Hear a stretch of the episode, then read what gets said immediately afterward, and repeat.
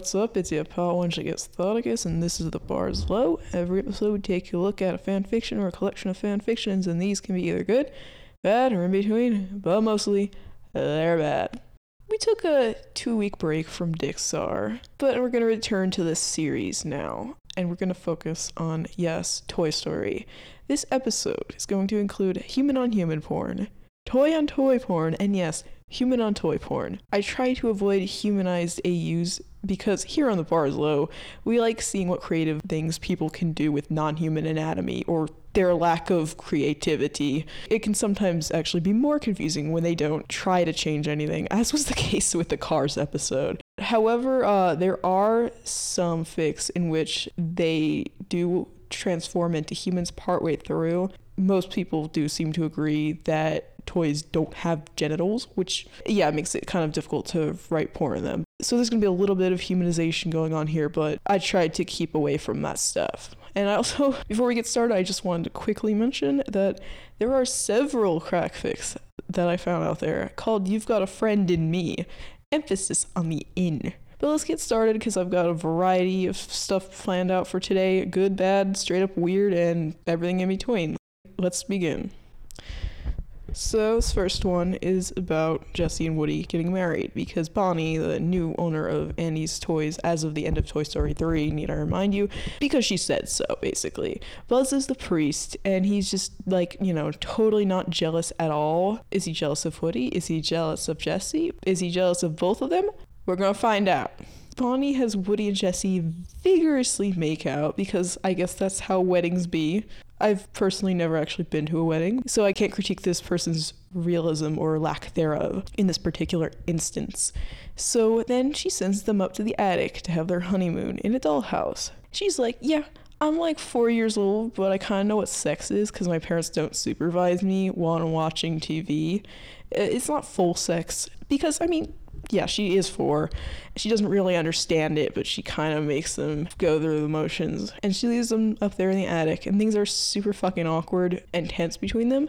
She does come back, but not for long enough. And oh my god, this part kills me a little bit. Okay, it kills me a lot because her grandfather comes up when she leaves he has them have kinky sex. Because, like all y'all fanfic motherfuckers, he thought about what Woody and Jesse got up to in that TV show of theirs that they're in. So he's, you know, not gonna write some erotica. Like, uh, like a normal person, can I say that?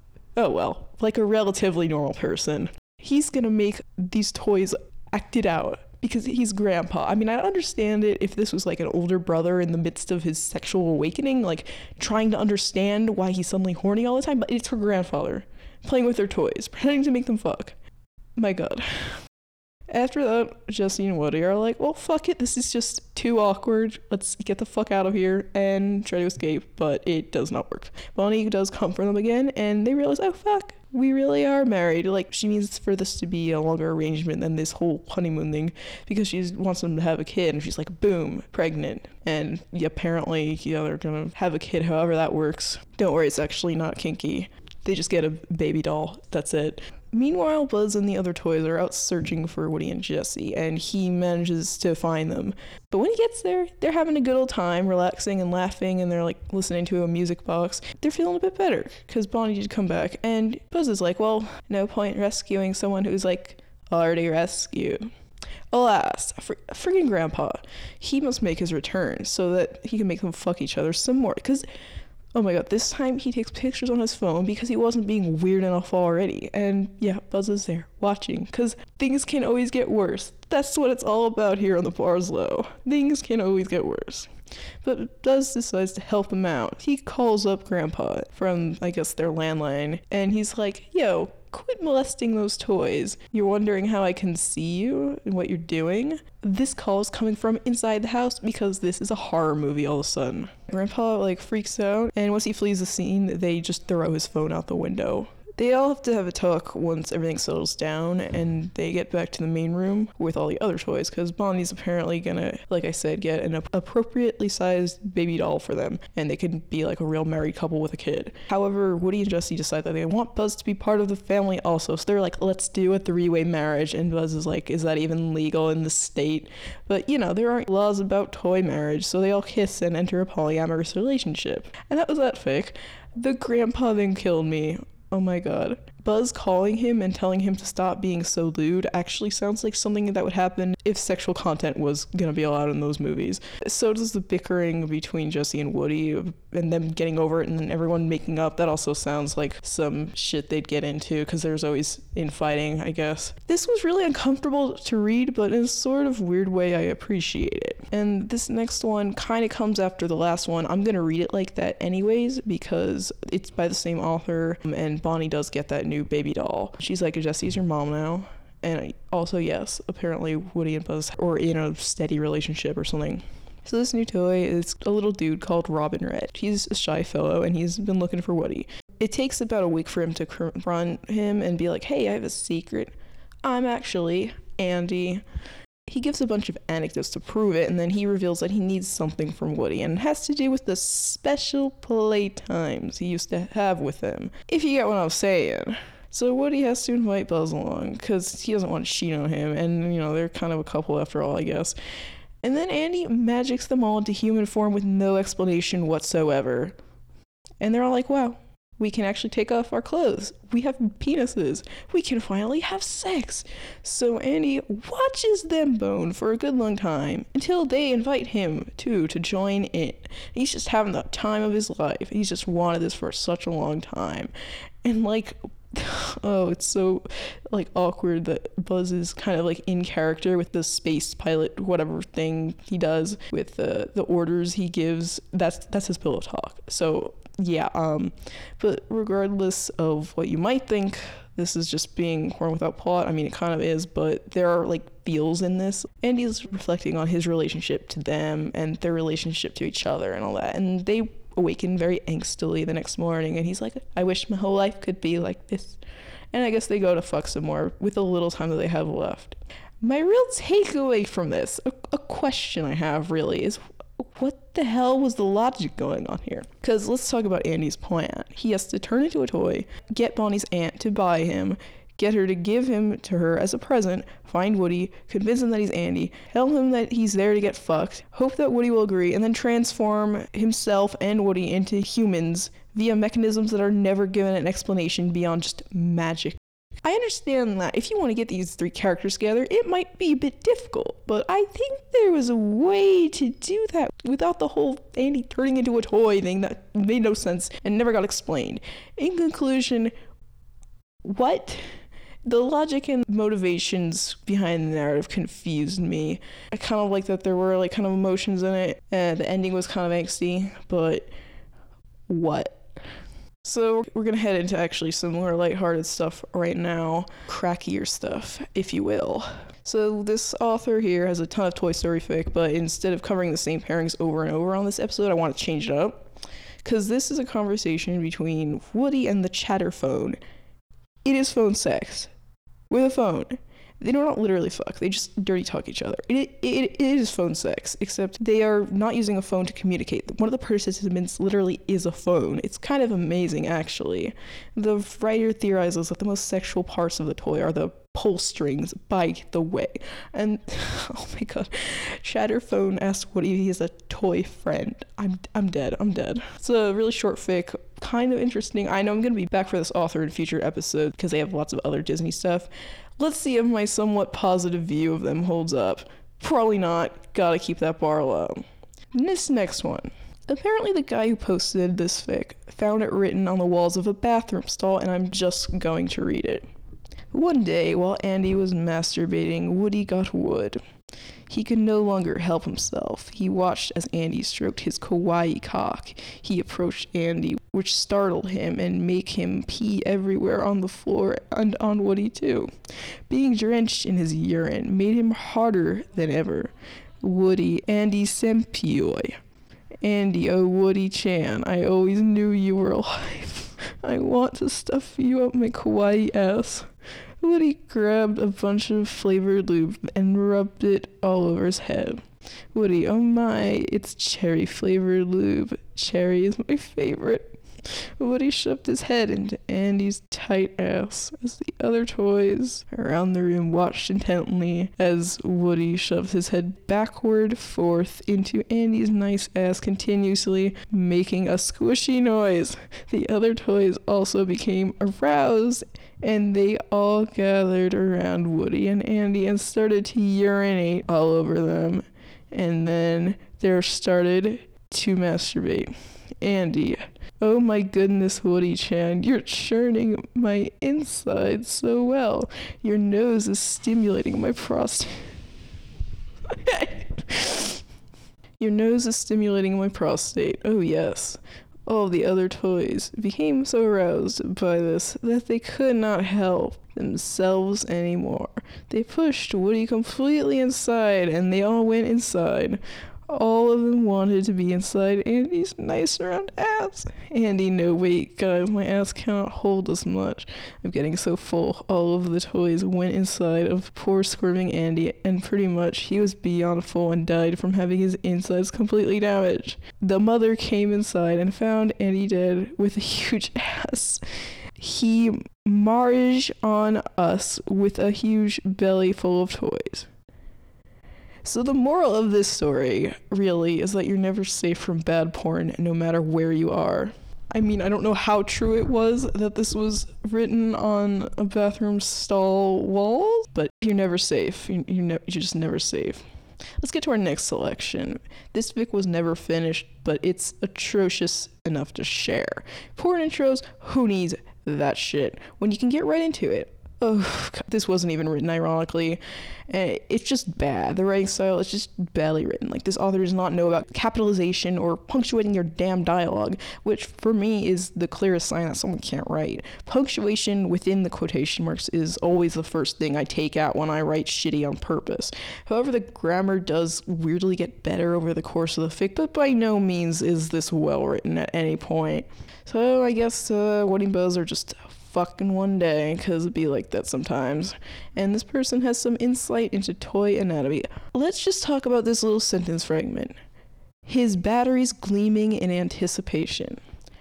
So to me, that sounds like the equivalent of a human's kidney gleaming in anticipation. That is a really weird thing to be sexual about, but I mean, they don't have dicks. gotta be creative there. But can you control how his batteries look? Can you look at a battery and know if it's horny or not? Is it a functional body part where it's something analogous to a pussy getting wet? I just want to know what makes batteries give off the vibe of anticipation. So, Buzz's equivalent of sex is of playing with the springs and the batteries in his back. However, for Woody, I guess this being caressed where a penis would theoretically be. It says that Buzz gives him the release he had been craving, but how? How do you do that when there's no dick? There's no explanation for this. It sounds like he would have had an orgasm, but that's impossible. Apparently, also, Lil Bo Peep has been watching their steamy plastic sex and she wants in. Does she have a pussy? I mean, it implies that she's masturbating, but because Buzz doesn't have a dick, I assume that the other toys also don't have genitals either, but who knows? So far, it has seemed to imply that both Woody and Peep have genitals, but not Buzz. However, Little Bo Peep never makes an appearance again. I thought they were gonna go somewhere with this, but they didn't. Maybe they were planning on it later in the fic, but it was just never finished, so they didn't get to it. I, I don't want to overestimate this person's understanding of storytelling, though, so it was probably just some random thing. But believe it or not, this fic actually is gonna start to have a plot because they're getting it on one night when a mysterious toy witch, belonging to Andy's sister apparently, approaches them and promises that she can make sex 20 times more pleasurable for the both of them.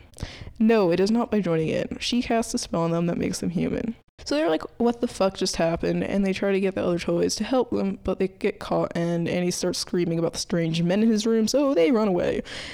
The police find them the next morning sleeping in a park, and Woody's like, Look, behind you, a missing child, and they run away. And this is actually where this was discontinued. I wonder exactly where this was going and how many offhand things they would introduce that would never come back. What the hell was going on with Lil Bo Peep? I thought that was going to come back, but it didn't. Probably never would have. And the witch was so random. If you're just going to magically transform them, let's get some development, like some exposition, some explanation what was her motivation for doing that? Did she just want to help them? Because they overlooked a crucial fact that would be there are weird men in this house. Did she want them gone? Maybe. She was just tired of their, their groaning, uh, so destroyed her I don't know if toys sleep. I'm just gonna say sleep cycle. I thought there would be more porn in this actually, but they were like, hey, let's try for a plot. It kind of felt weird. All right, our next one is actually kind of meta because this is a fan fiction about Andy reading erotic fan fiction.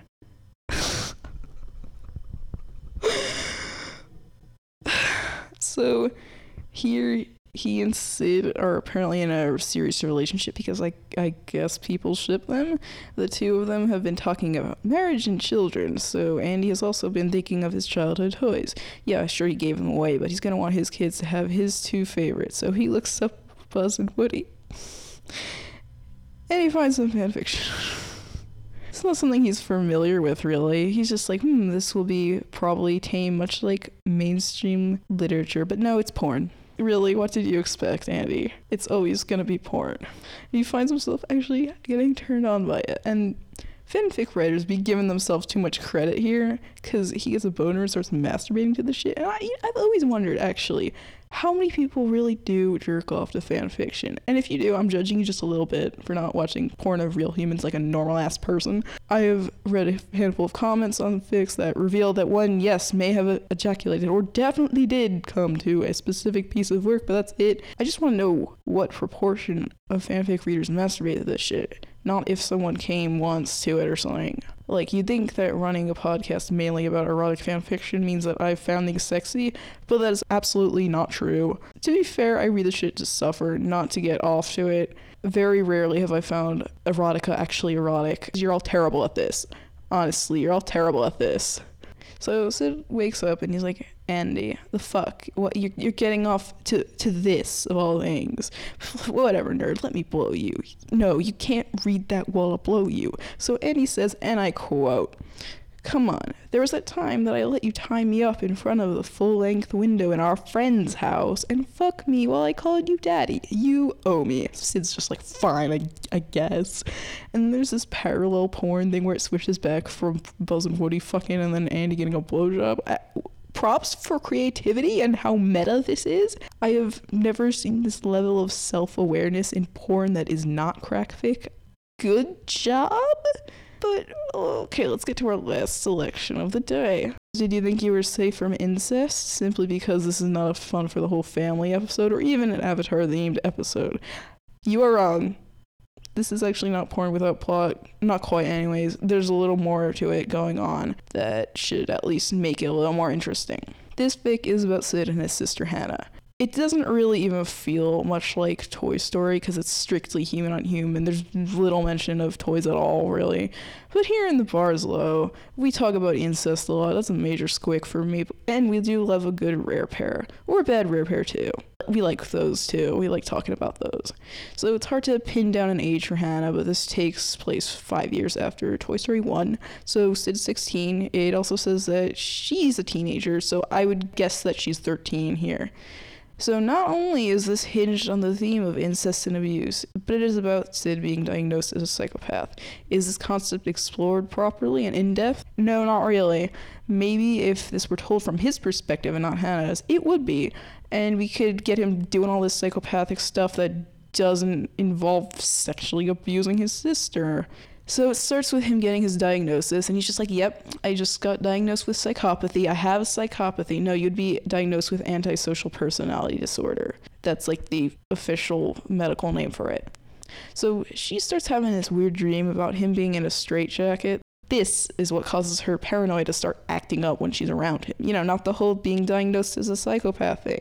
Look, I've had weird dreams about people I know in real life, but it doesn't really affect things. I've had a sex dream about someone I wasn't even attracted to, and then we had to sit next to each other for an hour and a half the next day. It was only a little bit awkward, to be honest. Dreams don't mean shit, but being diagnosed with antisocial personality disorder kinda fucking does. That doesn't necessarily mean that you should treat someone differently once you find out that they're mentally ill. In fact, fuck people who do that. It, it can be a really shitty thing to do, but a psychopath would not give a shit anyways. But base your fears on real life. That's what I'm saying.